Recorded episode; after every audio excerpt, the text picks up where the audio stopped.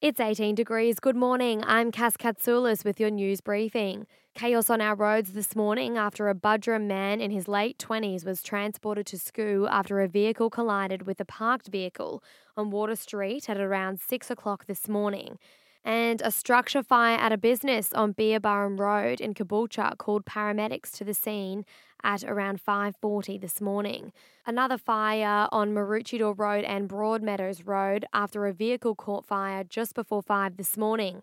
Emergency services were on standby. And briefly last night, a three vehicle crash left two patients injured. A female in her 20s had chest pain, and a male teenager with a head laceration. The pair were transported to school following the crash at Nicklin Way in Buddina just before 9 o'clock last night. And a Sunshine Coast man has been charged with drug trafficking after he was allegedly found with 53 grams of ice. He has been denied bail. The 29 year old appeared via video link in Maroochydore Magistrates Court on Monday for his bail application. The Buderim man is facing a string of drug charges and is failing to follow court orders. And a hazardous surf warning has been issued for the sunny coast. Surf Life Saving Queensland advised people to stay out of the water and avoid walking near surf exposed areas.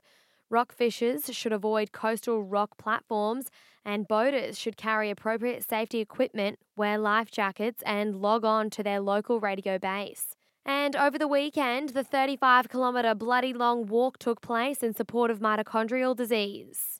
The mitochondrial disease is a debilitating genetic disorder that robs the body's cells of energy.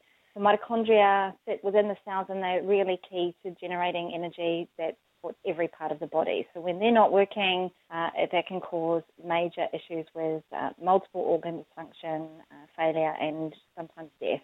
Tony Catton, General Manager of Mito Foundation, says it's a rare disease with lots of research and work needing to be done. There is currently no cure and few effective treatments.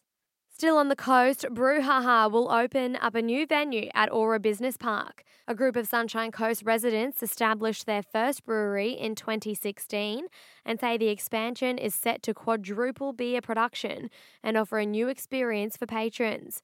First beers for the new venue in Aura are set to be on tap from November. And the Sunshine Coast Lightning came out on top of the New South Wales Swifts, winning 58 to 54 on the weekend.